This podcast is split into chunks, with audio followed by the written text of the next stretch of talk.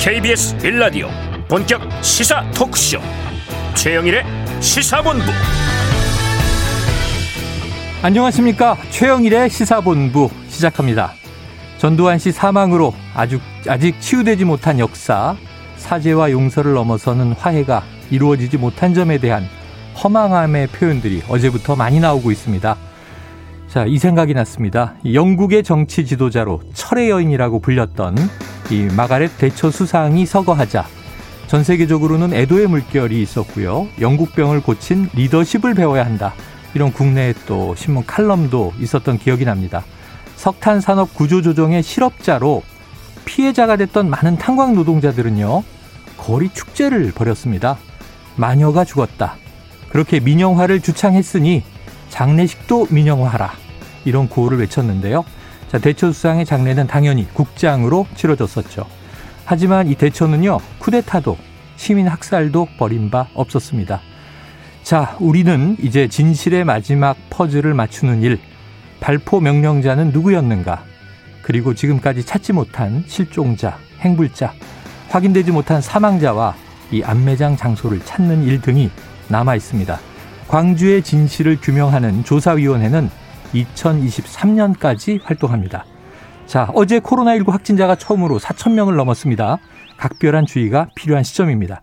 최영일의 시사본부 출발합니다.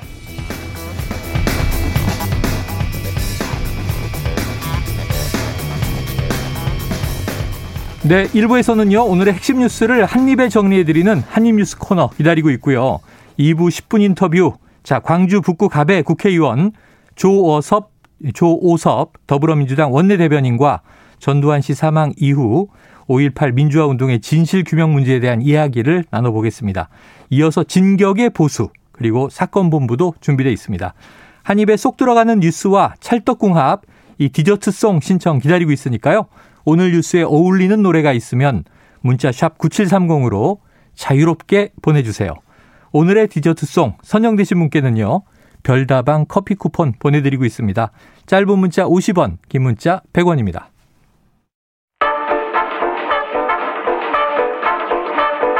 최영일의 시사본부 한입뉴스 네, 오늘의 핵심 뉴스 한입에 정리해드립니다. 한입뉴스 박정호 오마이뉴스 기자 오창석 시사평론가 나오셨습니다. 어서 오세요. 안녕하세요. 안녕하십니까. 아유 이게 또 오평론가님은 오늘 짙은 색 수트를 쫙 빼입고 오셔서 박 기자님이 그랬죠? 어디 조문 다녀오십니까? 아 전혀 아닙니다. 아, 닙니다 네. 자, 지금 여러 가지 또 이제 조문 전국에서 화제가 음. 되고 있어요. 누가 조문을 했는가 이런 문제들이 쭉 보도가 되고 있던데. 자, 오늘은 먼저 이 이슈부터 다뤄보겠습니다. 어, 지금 국민의힘 선대위 윤석열 후보와 김종인 예비 총괄 선대위원장이라고 해야 될까요? 음. 총괄 선대위원장 네. 후보라고 해야 될까요? 자, 이게 결별이냐, 봉합이냐, 이게 이번 주 들어서 며칠째 결판이 안 나고 있어요. 박 기자님 어떤 상황입니까? 네, 지금 매일매일 상황이 변하고 있다라고 볼 수가 있겠는데요. 음. 지금 상황을 보면 좀 파국은 피한 모습이다. 아 그래요? 아, 이렇게 볼 수가 있겠습니다. 그러니까 감정적인 신경전까지 갔던 윤석열 후보와 김종인 전 위원장이 좀 냉각기에 들어갔다라고 볼 수가 어허, 있어요. 네. 그러니까 어제 김 전 위원장이 이 아침에 취재진과 만나서는 좀 아니 난 일상으로 회, 회귀할 거다 이렇게 얘기하면서 선대에 들어갈 뜻이 없다는 해석이 가능한 얘기를 했어요. 음. 근데 어제 또 퇴근하면서 뭐라고 했냐면 2, 3일 사이에 내 입장을 밝힐 때니까 걱정하지 말라. 어. 뭐 이렇게 말을 했습니다. 네. 그래서 이 말만 보면 아, 양측의 대화를 통해서 타협할 가능성도 있어 보이는 상황인데요. 아, 네. 당분간 뭐 2, 3일 얘기를 했으니까 냉각기를 갔다가 이번 주말쯤 회동을 하면서 다시 의기투합할 가능성 이것도 좀 보이고 있어요. 네. 그러니까 윤석열 후보도 어제 아, 낮에는 기자들에게 아유 그 양반 이라고 얘기를 하면서 그 양반 얘기 나한테 묻지 마세요. 네. 뭐 이런 얘기 그 양반이라고 어. 아, 지칭했다가 오후에는 아유 우리 김 박사님 이렇게 아, 또 잠깐 네. 누그러졌거든요. 음. 특히 어제 보면 윤 후보의 이 문고리 이 권력으로 어, 지목했다고 볼수 있는 그러니까 김종인 전 위원장이 문고리로 지목한 것으로 볼 수 있는 장재현 의원 윤 후보 곁을 떠나겠다. 이렇게 페이스북에 글을 올렸습니다. 음. 그러니까 결국에는 극한 대치에 숨통을 틔우기 위한 이선 퇴진 음, 이런 분석이 좀 나오고 있거든요. 네. 이렇게 되면 김종인 전 위원장 입장에서는 어 좀 뭔가 윤석열 후보 쪽에서 성의를 보이는 게 아니냐 이렇게 볼 수도 있고요. 음. 물론 아직까지 넘어야 될 난관이 있습니다. 바로 삼김 중에 한 명. 김병준 아. 아. 전 비대위원장, 아, 김병준 전 위원장의 거취에 대한 관심이 점점 커지고 있는데 네. 오늘 이준석 대표 말 들어보니까 김한길 전 대표처럼 선대위 조직이 아닌 다른 뭐 새시대 준비위원회나 뭐 이런 아. 선대위 이제 밖에 있는 조직을 하나 김병준 전 위원장이 맡거나 이렇게 음. 하면 상황이 좀 달라질 수 있지 않을까 이렇게 얘기하던데요. 네. 김병준 전 위원장이 지금 상임선대위원장의 자리에 있는 한은 좀 쉽지 않을 것 같다. 라는 관측이 좀 나오고 있는 상황입니다. 아니, 그게 며칠 됐다고 또그 네. 영입 인사를 빼서 그러니까요. 조직에 이제 외곽으로 배치한다. 음. 그 본인의 또 입장은 어떻게 되나. 그래서 어제 이게 참 저작거리, 아재들의 이야기 같은 건데 네. 이런 비유를 제가 들었어요. 부부싸움을 해서 지금 냉각기에 들어갔는데 네. 자, 곧 이혼이냐 아니면 어허. 다시 일상으로 복귀하는 거냐. 음. 지금 이제 부인이 나 친정 갈 거야. 그러고 짐을 쌌다는 거죠.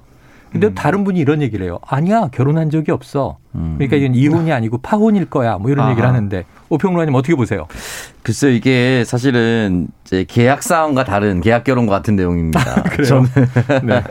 이게 이제 김종인 위원장 입장에서는 어, 당초 이 협상 테이블을 꾸릴 때 음. 굉장히 우위에 있었습니다. 네, 어, 네. 그리고 예비 경선 당시만 하더라도 어, 홍준표 후보 혹시나 골든크로스에서 끝나는 거 아니야? 이런 얘기까지 나올 정도로 네, 조금 네. 위기 상황까지 갔다가 음. 그 사이에 김종인 비대위원장이 사실상 도와주는 멘트 한 번 던진 적이 있어요. 네. 결과 안 바뀔 거다. 아니 그래서 네. 경선 과정에 네. 홍준표 후보가 버럭 화를 냈던 것이 네. 이번 대선은 윤석열과 이재명의 대결이다. 이렇게 얘기해 버렸잖아요. 네. 그렇게 싸 그렇게 편을 강하게 한번 힘을 실어줬고 음. 그렇게 얘기했다는 것 자체가 나는 윤석열 후보가 돼야 도울, 돕겠다 이거거든요. 아, 네. 흔히 말해서 약간 지시를 준 겁니다. 국민의힘 사람들한테도. 네. 음. 그렇기 때문에 이 부분에 대해서 분명히 도와준 부분이 있으니까 분명히 요구 사항도 많이 들어줘야 할 텐데 음. 지금 이 상황에 또 윤석열 후보 같은 경우는 윤석열 후보의 의견뿐만 아니라 윤석열 후보를 가장 가까이 도왔었던 캠프 사람의 이야기도 듣지 않을 수가 없는데 네. 다양한 사람들을 꾸려야 된다. 그리고 음. 또 하나는 전권을 주는 건 당연한 건데 그래도 그 정권을 줬을 때 견제할 사람이 또 필요하다. 음. 이것도 놓칠 수밖에 놓칠 수 없는 부분이거든요. 네, 네. 윤석열 후보가 직접 견제하면 안 됩니다. 음. 그럼 바로 내부 집안 싸움이 크게 되는 아, 거예요. 네. 그래서 윤석열 후보가 말리는 형국으로 가되 김병준 비대위원장이나 김한길 위원장이 와서 김종인 위원장을 알아서 견제하는 구도를 지금 만들어 놓은 거거든요. 네. 그렇게 되지 그렇게 돼야만 하는데 김종인 비대위원장도 그들의 머리 위에 있으니 네. 다 보여요. 음. 그러니까 직급을 내려앉히든지 왜냐하면 음. 직급을 내려앉히는 게 왜 중요하냐? 네. 직급을 내려앉혀야 부위원장이 위원장에게 도전하는 것처럼 보입니다. 어. 그러면 위원장이 직책으로서 누를 수가 있는데 네. 똑같이 지금 새시대 위원장 음. 무슨 무슨 위원장으로서요. 동급이면 안 된다. 네, 이름 자체가 위원장이 동급으로 가버렸어요. 네. 그리고 부처도 세 개로 나눠버렸어요. 어떻게 보면은 음. 그렇기 때문에 두 부처 사람이 한 사람을 가지고 만약 공격을 한다 네. 했을 경우는 김종인 위원장만 이상한 사람이 되는 형국도 만들어질 수가 있습니다. 예. 아마 이런 부분에 있어서 저는 데려온 사람을 빠지, 빠뜨릴 수는 없지만 음. 권능 조절이 분명히 있을 거라고 봅니다. 아 그래요. 조정이 필요하다. 음. 어, 지금 네. 얘기를 들어보니까 구조적으로 음. 그냥 처음에는 이게 윤석열 후보가 사람 욕심이 많아서 음. 외곽에 있는 인사들을 유력 인사들을 모셔오는구나였는데 네. 이게 또 김종인 위원장에 대한 이제 브레이크 역할을 네. 어, 설정한 것이다. 음. 이렇게 이제 해석을 해주셔서 일리가 있습니까? 네, 뭐 그렇게 보이고요. 그러니까 이른바 이게 삼김 체제로 간 것 자체가 음. 윤석열 후보 입장에서는 자신이 이제 후보의 목소리를 좀 강하게 내겠다, 네. 세게 내겠다 이런 게 좀 깔린 거거든요. 그러니까 어. 김종인 전 위원장이 원톱으로 오지만 원톱 선대위원장으로 오지만 거기에 휘둘리지 않고 후보의 색깔 좀 내겠다라는 그게 좀 깔려 있기 때문에 이걸 조정하는 과정에서 어떻게 합의가 될지 타협이 될지 좀 봐야겠지만 음. 우리가 아까 뭐 결혼 얘기도 하셨지만 연애할 때 생각해 보면 밀당을 하잖아요. 네네. 뭐 좀 오래된 연애 얘기라서 좀 아직 기억이 나진 않지만 연애할 때는 그랬던 것 같아요. 왜 또 연막을 치십니까 거기에? 최근 아니에요? 아닙니다, 아닙니다. 네. 그래서 밀당할 때 결국에는 한쪽이 좀 져줘야 돼요. 음. 좀 숙이고 들어가야 되는데 맞아요. 과연 김종인, 윤석열 두 사람 중에 누가 또 숙이는 모습 보일 것이냐 네. 좀 봐야겠습니다. 자, 뭐 둘 다 숙이지 않으면 싸우다가 깨지는 거죠 그렇죠. 보통. 그러면 네. 연애가 안 되는 거죠. 그래요. 그러면 연애가 더 가까운 건 오창석 평론가니까 밀당의 원리 어느 쪽이 지금 유리한 거예요? 어떻게 될 것 같아요? 전망을 좀 해주세요. 아 기본적으로는 음. 윤석열 후보에게 무게추가 많이 기울어져 있습니다. 음. 왜냐하면 지금 나오는 지지율 추이 자체가 네. 그래도 윤석열 후보한테 굉장히 유리합니다. 네. 우위를 점하고 있으니까. 네. 불리한 사람이 사실은 몸이 닳게 마르는데요. 음. 김종인 비대위원장은 스크래치를 내고 파이어롭을 내면서 자신의 가치를 띄우는데 능한 사람이기 때문에 네. 지금 현재까지 시간을 지연시키고 있을 뿐이라고 생각합니다. 아, 네. 결국은 합류한다? 어, 결국은 조금이라도 벼랑 끝 협상을 해서 네. 본인이 원하는 방향으로 최대한 끌어놓은 다음에 합류할 것 같습니다. 아, 시간을 최대한 끌어서 본인의 몫을 확보한 후에 간다. 네. 결국 네. 김병준 위원장의 거치가 중요할 것 같습니다. 야, 이게 그러니까 아까 말씀드렸는데 그 딱 직함을 주고 영입한 지 음. 며칠 됐다고 네. 거취 얘기를 하면 본인은 또 얼마나 불편하겠어요. 그러니까요. 그러니까 장재원 의원이 음. 자신이 이제 이선 후퇴하겠다 이렇게 얘기한 것처럼 아이고 음. 일요일에 예배 드리고 같이 네. 그리고 바로 또 이제 논란이 되니까 음. 나는 곁을 떠난다 그랬는데 그 안에도 김종인 위원장에 대한 저격이 들어 있었던 것 같아요. 음, 그러니까 이 장재원 의원이 그 페이스북에 글을 남긴 건 보면 음. 윤석열 후보가 원탑이다. 아, 원탑으로 가서 네. 이 나가야지 이게 뭐 주위에서 뭘 그 뜯어 말리고 조언하고 이런 것보다 윤석열 후보가 예. 후보기 때문에 어, 이 중심하고 가야 된다 이런 취지 얘기를 했기 때문에 음. 김종인 전 위원장은 어떻게 보면은 좀 비판한 그런 모양새가 됐습니다. 그래서 이제 속내를 우리가 확인할 길이 없으니 이렇게 단문으로 나오는 걸 이제 기자들이 전하고 그게 보도가 되면서 해석을 하는데 자 김근식 이 윤석열 캠프 이 비전 전략 실장이었습니다. 이제 경선 캠프에서는 김근식 경남대 교수죠. 그런데 김종인 전 이 비상대책위원장의 측근으로 많이 알려져 있어서 이런 이야기를 했군요. 자, 우여곡절이 있는 것처럼 보이지만 조만간에 두 분이 다 서로를 필요로 하고 또 서로 신뢰관계가 형성돼 있기 때문에 음. 원만하게 잘 마무리돼서 음. 합류할 것으로 생각한다.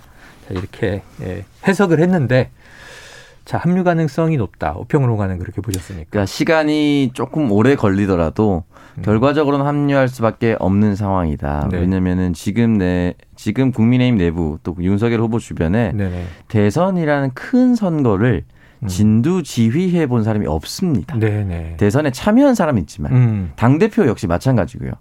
그러니까 당 대표가 대선을 참여한 적은 있지만 진두지휘하지 않았거든요. 아유, 당 대표 자체를 네. 30대 청년이 처음 맡은 건데요. 네, 그러니까 음. 장재원, 말씀하신 장재원 의원이 뭐 아무 문제 없다 하더라도 음. 장재원 의원도 그렇고 김병준 의원, 김병준 전 비대위원장도 그렇고 다 마찬가지이기 때문에 이 판을 결국 맡길 수 있는 사람은 김종인 비대위원장이라는 생각을 윤석열 후보도 할 수밖에 없을 겁니다. 네. 자, 이 평론가가 이제 현대 예언자 역할을 하고 있으니까 막연하게 시간이 걸리지만 합류한다 그러셨는데 자, 날짜를 못 박으시죠? 몇 월 며칠 몇 월 며칠 합류한다. 어, 저는 합류할 거면 네. 12월 전엔 한다. 아, 11월 말 내에 한다. 그 바로 다음 주가 11월 말이에요. 아, 그러네요. 음. 다음 네. 주면 12월로 넘어가죠. 그러니까 생각보다 시간이 얼마 남지 않았습니다. 네네. 그럼 네. 다음 주 수요일, 목요일 정도에는 네. 오평론가의 예언이 확인될 것 같습니다. 바로 확인되겠네요. 그런데 이게 약간 좀 놀라운 반전의 이야기가 나온 게 김종인 전 위원장을 민주당이 접촉했다.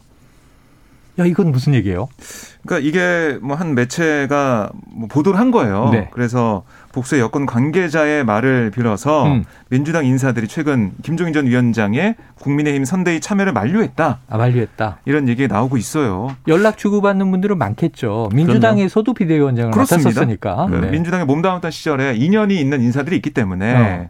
아마 연락을 한 걸로 보이는데요. 근데 중요한 게 뭐 이렇게 개인적인 의견을 말할 수 있어요. 네. 말할 수 있는데 공식적인 루트는 아니잖아요. 네, 그렇죠. 이걸 가지고 민주당이 좀 강하게 김종인 전 위원장을 뭐 접촉해서 음. 국민의힘 가지 말고 또 어떤 일각에서는 민주당으로 좀 모시고 음, 와서 음. 뭔가 역발상을 보여주는 거 아니야 이런 얘기도 하고 있거든요. 어. 근데 아직까지는 그냥 아이디어 차원이 아닌가 생각이 듭니다. 네. 아이디어 차원일 수도 있고 음. 민주당에 모실 생각이 없어도 네. 국민의힘에 못 가게 네. 방해 공작을 하는 아, 걸 수도 있겠죠. 그게 사실은 가장 민주당이 취할 수 있는 현명한 네. 전략이다. 음. 예전에 삼국지에서 위촉 오 삼국이 있으면 네. 위나라와 총나라가 싸움 붙고 있어요. 예, 예. 지금 오나라가 위를 도와줄까 말까 하고 있는데 오나라가 가만히 있게만 해도 네. 총나라로서는 이제 음. 유리한 거거든요. 아. 원래 싸우기로 했었으면은 그렇기 때문에 아마 민주당도 2016년 체제에서 어, 국회의원이 되고 음. 그때 공천을 받고 지금 2020년 거쳐 재선 된 의원이 음. 있, 있잖아요. 네, 있죠. 그 사람들은 음. 김종인 전 비대위원장과 교감이 있습니다. 음. 예, 그 사람들이 아마 연락을 취했을 수도 있고 제가 지난주쯤에도 말씀드렸고 아마 다른 평론가들도 많이 말씀하셨겠지만 오히려 비대위원장이 필요한 건 민주당처럼 보인다라는 얘기를 그 얘기가 있었죠. 네, 많이 하다 음. 보니까 결국은 저쪽에 갈 것처럼 보이는 사람을 데려오는 게 가장 큰 효과거든요. 그렇죠. 예, 그런 음. 아이디어 차원에서도 움직였을 수 있는데 저는 뭐 대선에서는 어떤 일이든 벌어질 네. 수가 있기 때문에 그래요. 이런 기사가 나왔으면 앞으로 그만두는 게 아니라 민주당 계속할 수도 있습니다. 이것도 연기가 또 피어오르는 것이라 네. 앞으로 이제 민주당이 김종인 전 위원장과 이 전 위원장이 네. 예, 한때는 이제 국민의힘 쪽에 비대위원장이기도 했고 한때는 또 민주당 쪽에 비대위원장이기도 했고 그렇습니다. 양쪽에 다 이제 관련은 있습니다. 그런데 삼국지 얘기를 하시니까 거기서 이제 책사 방통을 음. 유비에 겹쳐서 떠나게 할 때그 음. 그 방통의 모친을 볼모로 잡고 있거든요. 그러니까 뭔가 볼모가 있어야 되는데 음. 민주당은 어떤 또 반대급부를 가지고 음. 김종인 전 위원장을 움직일까 한번 지켜보도록 하죠. 자, 오늘 지금 시끄러운 뉴스는 조문 전국입니다. 일명. 자, 지금 전두환 조문을 가느냐 안 가느냐. 일단 청와대 입장은 굉장히 단호하게 나왔고요. 민주당의 입장도 이게 조문 없다. 심지어는 제가 이 온라인에서 보니까 이 조화를 보내는데 세금 쓰지 말아 주세요. 이런 아, 얘기도 있어요. 네. 그런데 이제 보수 진영은 약간 입장이 엇갈리는 것 같아요. 박 음. 기자님 지금 어떻게 갈리고 있습니까? 지금 보면 뭐 국민의힘 입장에서는 어제 공식적으로 나온 거는 음. 이뭐 개인별로 막 판단하는 거다 이렇게 얘기를 했어요. 개인별 판단이다. 그렇습니다. 음. 근데 조화는 보냈지만 뭐 이 조문을 공식적으로 네. 가고 지도부 가고 이런 건 없는 상황입니다. 그러니까 이준석 대표도 조화만 보냈죠. 그렇습니다. 그리고 어제 상황을 좀 보면 어제 오후 5시부터 10시까지 음. 조문객을 받았는데 세브란스 그 병원 장례식장에서 음. 지금 조문이 진행 중인데요. 거기 빈소가 차려졌는데 5시간 동안 300명 정도 어, 빈소에 네, 조문객이 네. 다녀갔다고 해요. 음. 그러니까 우리가 그동안 정치인들의 그런 장례식장 이런 거 좀 떠올려 보면 음. 뭐좀 썰렁했다. 한산한 편이다. 네, 한산했다. 네. 뭐 이렇게 좀 볼 수가 있겠고요. 정치인 같은 경우도 어제 보면은 윤상현 의원이 음. 현역 의원 중에 유일하게 빈소를 찾는 모습을 볼 수가 있었습니다. 국민의힘 소속 의원으로는 유일하게 그렇습니다. 아, 그리고 뭐 근데 조... 윤상현 의원은 이제 전 사위였지 그렇죠. 않습니까? 네. 네. 그런 면에서 음. 어, 30분 정도 빈소에 머물다 갔다 아, 그런 네. 아, 얘기가 좀 나오고 있고요. 그리고 뭐 정재계, 종교계, 언론계 등에서 조화가면 70개 정도 왔는데 음. 정치권에서는 아, 이준석 당대표, 뭐 김도욱 정책의장, 정진석 국회부의장, 김기현 원내대표, 네. 강창희 전 새누리당 의원 등이 보낸 조화만 보이는 상황이었어요. 음. 그리고 사실 그 50 시절 아, 그 전두환 씨의 측근들 음. 아니면은 함께 하나회에 있었던 그런 네, 인사들 네. 주로 와서 조문을 했고요. 군 출신들이나 맞습니다. 50 인사. 네. 그래서 뭐 취재진들이 사실 그 앞에 많이 좀 대기를 하고 있습니다. 네. 어떻게 보면 조문객보다 취재진이 더 많게 보일 정도로 음. 좀 대기를 하고 있는 모습인데요. 다 물어봅니다. 5.18에 그러니까 대해서. 음. 또 사과 없이 죽음을 맞이한 거에 대해서 어떻게 생각하냐 다 물어봤는데 어. 거의 대부분 묵묵부답이었고요. 어. 그런 가운데서도 아, 이 정진태 전 한미연합사 부사령관 음. 아, 뭐라고 했냐면 이5.18 당시 한국에 300명이나 되는 북한군이 남하에서 어. 일으킨 사건이 5.18이다. 어허.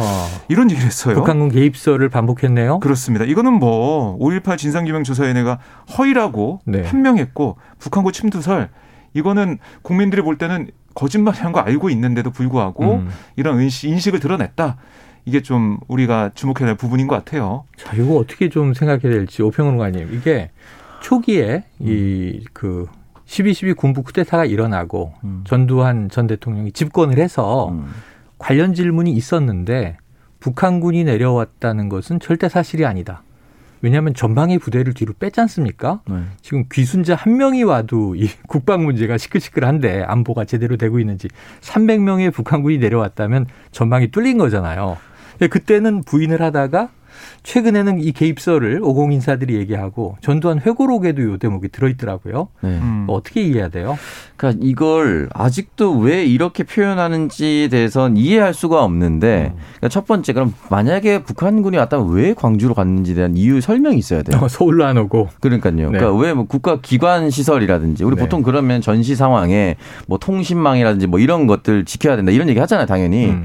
그럼 국가 기관 시설이 아닌 다른 곳 다른 곳으로 간 이유도 특정이 안 되고 네. 광주라는 것도 특정이 안 되고 음. 300명이 그럼 북한에서 헤엄쳐서 왔는지 배 타고 왔는지 비행기 타고 왔는지 알 뭐, 수도 뭐, 없는 거고. 그러니까 만약에 그런 식으로 왔다면 모든 국방은 이미 군인이 집권하던 시절에 다 뚫렸다는 거고 음. 말이 하나도 안 맞아요. 음. 음. 그럼에도 불구하고 이렇게 얘기하는 것은 자신의 책임을 미루기 위한 것이죠. 음. 결과적으로는 우리가 하지 않았다. 그러니까 흔히 말하는 뭐 발포 명령, 헬기의 기총소사 이런 것들 우리 군이 우리 국민을 향해서 하지 않았다라는 것을 선회하기 위해서 계속해서 이런 표현을 쓰고 있는 것 같은데 음. 이런 이런 이야기를 계속하니까 결과적으로는 우리나라에서 역사 부정법을 만들자는 얘기를 하는 거예요. 네. 5.18에 대해서만큼은 여기에 대해서 아직까지 피해를 본 사람들의 후손, 피해를 본 사람들이 살아 있는데 음. 어떻게 그 사람들이 두 눈 시퍼렇게 뜨고 살아 있는데 거짓말할 수가 있느냐? 그리고 이 이야기를 하는 사람들이 뒷받침한다고 얘기하는 무슨 사진, 뭐 북한의 군인이 한국에 있었다. 일부 유튜버들이 음. 또 그런 걸 보여주기도 했죠. 다 한국 사람이었습니다. 네, 국내에 거주하던 당시 네. 광주 시민들. 그러니까 남한 사람들이었던 거죠. 그러니까 300명이면은 그때 외신 기자도 취재하고 영상들이 꽤 남아 있으니까. 음, 그럼요. 정황이 보여져야 되는데. 네. 그런 것들을 하나도 입증할 수 없는데 누군가가 음. 퍼뜨려서 지역 갈등을 조장하고 마치 광주 시민들이 억울하지 않은 것처럼 얘기하려고 음. 하는 그런 상황 자체가 좀 이해할 수가 없는 상황이다. 저는 그래서 5.18과 관련해서는 정말로 우리가 좀 마음을 굳게 먹고 음. 이 부분에 대해서 그 어떤 법안을 처리해서 다시는 모욕을 하지 않도록 만드는 것이 맞지 않는가라는 네. 생각이 듭니다. 그래서 뭐 김종인 음. 전 위원장이 네. 이제 추념탑에 가서 그렇습니다. 무릎도 꿇고 네. 이제는 보수 진영에서도 또 음. 이제 제1야당인 국민의힘도 5.18 광주 민주화 운동의 정신을 헌법 전문에 개헌을 하게 되면 넣자. 이건 좀 여야 합의도 음. 돼가는 거라 정리되나 했는데 네. 이 전두환 사망 전국에서 이런 음. 얘기가 또 튀어나와서 네. 걱정이에요. 그리고 뭐 어제 좀 눈에 들어왔던 게 아, 다른 장례식장과 다르게 음. 좀 고성이 들리고 소란스러운 아, 그런 장면들이 좀 볼 수가 있었는데 네네. 그러니까 어제 사실 밤에 아, 전 씨의 부인 이순자 씨가 음. 이제 나오는 그런 상황에서 취재진들이 물어봤습니다. 여러 가지 얘기를 물어보다가 5.18 희생자에게 하실 말씀 없냐라고 물었더니 현장에 있던 어. 유튜버들이 아니 어떤 놈이냐 전두환과 어. 5.18이 무슨 관계야 어. 빨갱이들아 빨갱이가 네. 여기까지 왜 왔냐 뭐 이렇게 음. 기자들 유튜버들이 현장에 또 포진하고 있었고요. 네, 음. 기자들 향해서 이렇게 소리치는 모습도 있었어요. 네. 자 안타까운 장면들입니다. 어쨌든 이제 5일장 가족장으로 치러지는 것으로 결정이 됐고요. 어. 이 시국을 잘 넘겨야 될 것 같습니다. 여기서 지금 12시 43분을 향해서 가고 있습니다. 교통 상황을 좀 알아보고 가죠. 교통정보센터의 임초희 리포터 나와주세요. 네, 이 시각 교통정보입니다. 현재 서울 시내 내부순환도로 성산 쪽으로 연희램프 2차로에서 사고 처리 중입니다. 주변에서 속도 내기 어렵고요. 반대 성수분기점 쪽으로는 홍제램프부터 정릉터널 입구까지 교통량이 많습니다. 점심시간을 보내고 있어서 대부분이 지나기 수월해졌는데요. 강변북로 구리 쪽은 마포대교부터 반포대교, 올림픽대로 잠실 방향은 한남대교부터 청담대교 사이만 제속도 못 내고 있습니다. 고속도로는 사고 구간 있습니다. 수도권 제일순환고 고속도로 판교에서 구리 방향은 사고가 있었던 서안암 부근에서 3km 구간 정체 남았고요.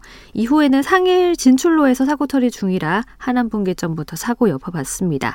남해 고속도로 영암에서 순천 쪽은 남순천 요금소 1차로에 승용차 단독 사고 있어서 주의 운행하셔야겠고요.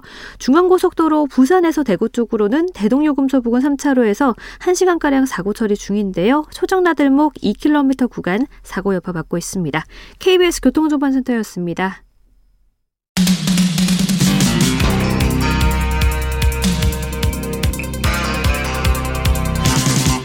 최영일의 시사본부. 네, 지금 3629님, 3, 3029님, 또 우정미님, 최평론가님 아까 비유를 방통으로 들어주셨는데요. 삼국지 얘기입니다. 서서 아닌가요? 서서란 책사도 있었던 네. 기억이 나요. 네. 그래서 제가 생각을 해보니까 저는 만화 삼국지로 어릴 때 봐서 이게 어 정말 서서인가 방송인가 헷갈리네. 두 분한테 물어보니까 네. 저도 잘 모릅니다. 네. 저희도 기억이 좀 가물가물합니다. 아, 다 만화로 봤어요? 소설로 봤는데 소설, 제가 마지막으로 봤어요. 본 소설이 2006년 당시에 황석영 소설가가 쓴 10권짜리 소설이었습니다. 네. 근데 2006년이라 너무 오래돼서 네. 기억이 저도 비겁한 변명입니다. 네. 확인해서 저희가 정확하게 내일이라도 알려드리도록 하죠. 박종호 기자에게 숙제를 드리고요. 네, 방통이냐 서서냐. 네. 네. 자 이제 여권 상황으로 넘어가 보겠습니다. 이슈는 자 이재명 후보 말이죠. 조국의 강을 건너는가 음. 물음표가 딱 찍힌 음. 지금 이야기가 오늘 많이 보도되고 있어요. 어떤 내용입니까? 네, 어제 오후에 이재명 후보가 언론 인터뷰에서 조국 전 법무부 장관 문제와 관련해 얘기한 게 있습니다. 네. 잘못이 확인되면 충분히 책임을 져야 한다. 음. 이렇게 얘기를 했는데요. 뭐 예를 들어서 윤석열 후보의 과도한 수사로 피해를 보았을지라도 음. 이런 뭐 여러 가지 의혹이 네, 사실이라면 네. 책임지지 않을 수 없다. 네. 아, 이런 얘기입니다. 음. 아, 특히 그러면서 저도 최근 수사에서 똑같이 당하고 있는데 동병상련의 느낌을 안 가질 수가 없다. 음. 이렇게 하면서도 그런데도 집권 세력의 일부로서 작은 티끌조차 책임져야 하는 것이 분명하다. 이렇게 음. 강조를 했어요. 사실 그동안은 뭐 당내에서 조국에 가는 강을 건너야 된다. 이런 얘기를 하는 뭐 소신파들 의원들 얘기가 좀 있었는데요. 있었죠. 좀 동조한 게 아니냐 이런 해석이 나오고 있습니다. 네. 사실 어제 같은 경우도 당내에서 미스터 쓴소리를 불리는 조웅천 의원이 음. 결국은 이 선거의 관건은 중도의 마음을 누가 얻느냐 이런 건데 우리한테 주어진 과제 중에 큰 게 결국은 조국의 조국의 강을 확실히 음. 건너느냐 이거라고 얘기 또 했거든요. 네. 여기에 대한 또 답변 어, 어, 자신의 생각 이게 좀 어제 밝혀진 걸로 보입니다. 예, 그러니까 자신도 최근 수사에서 음. 과도하게 당하고 있기 때문에 윤석열 검찰총장 체제에서 음. 과도한 수사에 시달린 이 조국 전 장관 가족의 음. 동병상련은 느끼지만 그렇다 하더라도 잘못이 드러난 것에 대해서는 책임을 질 수밖에 없다. 음. 집권 세력이 더 무겁게 책임을 져야 한다. 이런 이제 내용이네요. 이게 이제 결과적으로는 반대로 생각해 보면 음. 국민의힘 윤석열 후보가 1대1 대선 토론 언젠가 할 거잖아요. 네, 네. 그때 윤석열 후보, 제가 윤석열 후보라면 또는 국민의힘 캠프 관계자면 이거 반드시 물어봅니다. 네, 음. 네. 어떠한 현안과 상관없이. 음. 그러면 어, 조국 전 장관에 대한, 대한 입장은 뭡니까? 이렇게 윤 후보가 물어본다고 치면. 네, 물, 음. 어떻, 어떻습니까라고 두루뭉술하게 물어볼 수도 있겠지만 어. 아주 직접적으로 조 전 장관이 억울하다고 생각하세요라고 물어볼 수 어. 있죠. 그러면은 분명히 이재명 후보는 여기에 대해서 어. 조홍천 의원이 얘기했었던 중도 또는 또 다른 의미의 답변을 내놓아야 합니다. 어. 그리고 민주당 지지자들도 여기에 대해서 여러 가지 갈래로 생각을 할 것 같아요. 근데 이재명 후보가 어떤 답변을 하든 네. 그 부분에 있어서 조홍천 의원이 말했던 것처럼 국민의 힘으로 갈 것 같지는 않다. 음. 이 상황이. 왜냐면은 검찰 권력을 남용하고 오용했다라고 생각하는 사람이 바로 윤석열 후보라고 민주당 지지자들은 생각하거든요. 그렇죠. 네. 그렇기 때문에 이 부분에 대해서 아마 이재명 후보가 지금처럼 맥락을 아마 답변하지 않을까 생각이 네. 듭니다. 그럼 결국은 이제 당신의 수사는 과도했소. 음. 하지만 드러난 잘못에 대한 법적 책임은 피할 수 없다고 생각합니다. 네. 이제 두 가지의 네. 메시지가 동시에 음. 들어 있군요. 네. 그리고 반드시 질문을 하되 이게 음. 큰 이슈가 또 될 수는 없는 게 네. 다음 대선이 조국의 강을 건넜냐 안 건넜냐를 음. 뽑는 선거는 아니거든요. 네네. 네. 자 그럼에도 불구하고 이게 또 이 민주당 내에서도 진보 진영에서도 또 한때 감론을박했던 부분이라 왜냐하면 요 문제를 국민의힘 내부 경선에서 네. 홍준표 후보가 자그 과도한 과잉 수산이었느냐 그랬다가 네. 조국수 홍이 돼가지고 한때 번역을 또 치렀었잖아요. 네. 음. 본선에서는 어떤 이슈가 될지 조국 전 장관의 입장은 뭐 나왔습니까? 아직 지금 나오지 않은 걸로 보이는데요. 예. 어, 조국 전 장관 입장에서는 여기에 대해서 뭐 따로 입장을 내거나 음. 그러기보다는 네. 상황을 좀 지켜볼 것 같습니다. 그래요. 지금 이제 민주당은 선대위를 쇄신하고 있는데 음. 보니까 청년 선대위가 먼저 출범을 했네요. 네, 그렇습니다. 메시지가 있습니까?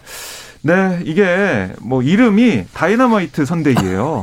BTS 생각이 팍 나네요. 그렇습니다. 그러니까 지금 여러 가지 그런 부조리나 이런 것들을 깨버리겠다. 네. 네. 어, 다이너마이트를 날려버리겠다 이런 의미가 좀 강력해 담겨져 보이는데, 있는데 네. 강력한 모습을 좀 보이고 있는데요. 특히 뭐 당의 이 꼰대짓 이런 것도 깨겠다는 얘기를 하고 있어요. 꼰대짓을 깨겠다. 네, 그만큼 청년의 어, 그런 기상 이런 걸로 새로운 모습을 보여주겠다 이런 음. 의미를 담는 선대위가 오늘 출범을 한 그런 상황입니다. 그래요. 또 어찌 보면 이게 세대 문제를 성대결로 이제 갈라치지 마라. 뭐 이런 음. 비판들도 청년층에서 나오고 있는 것 같습니다. 자, 한편 제3지대가 있어요. 지금 현재 여론조사를 보시면 이 제1야당까지 해서 양강구도 외에 안철수, 심상정, 그리고 김동연 이렇게 세 명의 네. 인물이 등장하는데 자, 심상정 후보가 공조하자 이런 이야기를 했는데 안철수 네. 후보가 답을 냈네요. 그렇습니다. 음. 시대 교체 정책 언제든지 논의하겠다. 어, 논의하겠다. 이런 얘기를 SNS에 음. 올렸는데요. 그러니까 국민의당과 정의당이 추구하는 각자의 철학과 가치 지향은 다르지만 아, 진실은 정파와 이념을 초월하는 거다. 그러니까 거대 양당의 낡은 정치로부터 나라를 바로 세우자는 충정에 감사의 마음을 전한다. 이렇게 얘기했고 어. 국민의 행복과 국가 이익을 위한 정책이라면 공조하지 못할 이유가 없다. 네. 이렇게 얘기를 했어요. 막 조만간 만날 것 같습니다. 조만간 만날 것 같다. 네. 그럼 김동연 후보는요? 김동연 후보는 저는 아마 높은 확률로 김종인 비대위원장이 거취와도 좀 연결이 될 수도 음. 있다. 아 그래요? 네. 저는 그렇게 생각합니다. 어. 왜냐하면 항상 이제 오랫동안 교류를 해왔었고 음. 경제 이야기를 할 수 있는 유일한 사람이라고 김종인 비대위원장이 생각하는 것 김종인 전 위원장이 한때 네. 상당히 좀 이렇게 지켜세우기도 했었죠. 네, 음. 그렇기 때문에 이 부분에 있어서 물론 이제 김동연 후보도 계속해서 자신이 만든 공약을 발표할 겁니다. 뭐 직무급제를 폐지하겠다, 뭐 공무원을 개혁하겠다라고 얘기를 하면서 조금 더 거리를 두고 자신의 지지율 추이를 좀 관망하지 않을까 아, 그런 생각이 드는데 음. 안철수 후보와 심상정 후보가 만난다고 하더라도 두 사람이 단일화될 가능성은 저는 제로에 가깝다고 봅니다. 단일화가 그러니까 이게 네. 총선 같은 경우에는 네. 특정 지역을 나눠서 음. 이 선거연대를 하면은 거기에 후보를 안 내고 네. 이쪽은 또 다른 당의 후보가 안 나오고 네, 맞습니다. 이게 공천인데 대선은 한 명이 나오는 거니까 그러니까 음. 단일화밖에는 연대가 없지 않습니까? 네 맞습니다. 그럼 누군가 물러나야 되는 거잖아요. 네. 네. 누가 물러나요? 아무도 물러나지 않고 네. 양당 체제 종식을 기원하는 거에 대해서는 같은 마음을 가지고 있겠지만 네. 한 사람으로 좁혀지는 거에 대해서는 뜻을 같이 하기 쉽지 않을 것이다. 네. 음. 네. 근데 그게 또 세 명이 모이면 더 어렵겠네요. 세 명이 모이면 어려울 것 같고요. 그리고 네. 김동연 후보, 그러니까 김동연 전 부총리는 네. 좀 생각이 달라요. 아, 달라요. 그러니까 안철수, 심상정 두 후보는 양당 기득권 정치 이걸 네, 깨자는 네, 네. 건데 음. 김동연 전 부총리는 네네. 양당 기득권 정치도 문제지만 그 낡은 정치에 다 이 제3지대라고 할 수 있는 정의당과 국민의당을 다 넣고 있습니다. 네. 그러니까 기존 정치권에 대한 불신과 비판의 목소리를 내고 있기 때문에 음. 세 사람이 함께하기는 쉽지 않아 보입니다. 그래요. 내일 김동연 전 부총리 스튜디오에 와서 어. 저희가 인터뷰 예정이니까 네. 이박 기자님 지금 얘기한 그 빙의 내용 네. 그대로 녹취해서 들려드리고 맞습니까? 여쭤볼게요. 네, 아 그리고 짧게 네. 서서가 맞습니다. 아 서서가 맞습니까? 네. 아, 네. 어 역시 집단지성이 제 기억력을 앞섭니다. 방통이 아니고 서서로 네. 서서가 맞는 것으로 모친이 인질로 잡혀서 네. 유비의 곁을 떠나서 조조 진영으로 맞습니다. 간 거죠. 음. 네. 서서 방통 아닙니다. 이거 큰 어, 고대 역사를 이제 오보를 낼 뻔했네요. 청취자 여러분 고맙습니다. 자, 오늘 걱정은 이거네요. 코로나19 신규 확진 4,116명. 네. 최다인데 기존의 최다가 300, 3,200명대로 알고 있거든요. 네. 네. 엄청나게 올라갔어요. 그렇습니다. 그러니까 지금 계속해서 늘어나고 있고 네. 5천 명까지는 갈 거라는 게 전문가들의 분석이기 때문에 음. 정부가 어떻게 대책을 세울지 오늘 김부겸 총리 얘기를 들어보면 수도권은 언제라도 비상계획 발동을 검토할 상황이다라고 얘기했기 네. 때문에 정부의 대응도 좀 봐야겠습니다. 알겠습니다. 자 이번 주말 약속 잡으신 것 가급적 취소하시기를 예, 말씀드립니다. 저도 약속이 몇 개 있는데 음. 안 되겠네요. 이런 상황이면 네. 우리가 스스로 조심하고 방역 당국이 언제든 일시 멈춤 비상 계획을 발동해도 이상한 상황이 아니다. 여기까지 정리해 보겠습니다. 한입뉴스 박정호 오마이뉴스 기자 오창석 기사평론가 함께해 주셨습니다. 고맙습니다. 고맙습니다. 자, 7904님, 김종인 전 위원장은 윤석열 후보를 돕겠다는 건지 않겠다는 건지 헷갈리네요. 소유 정기고의 썸. 야, 이거 대단한 선거 아닙니까? 내 것인 듯 내 것 아닌 내것 네. 같은 너. 자, 7904님께 커피 쿠폰 보내드리고 썸 들으면서 저는 입으로 돌아옵니다. 어제도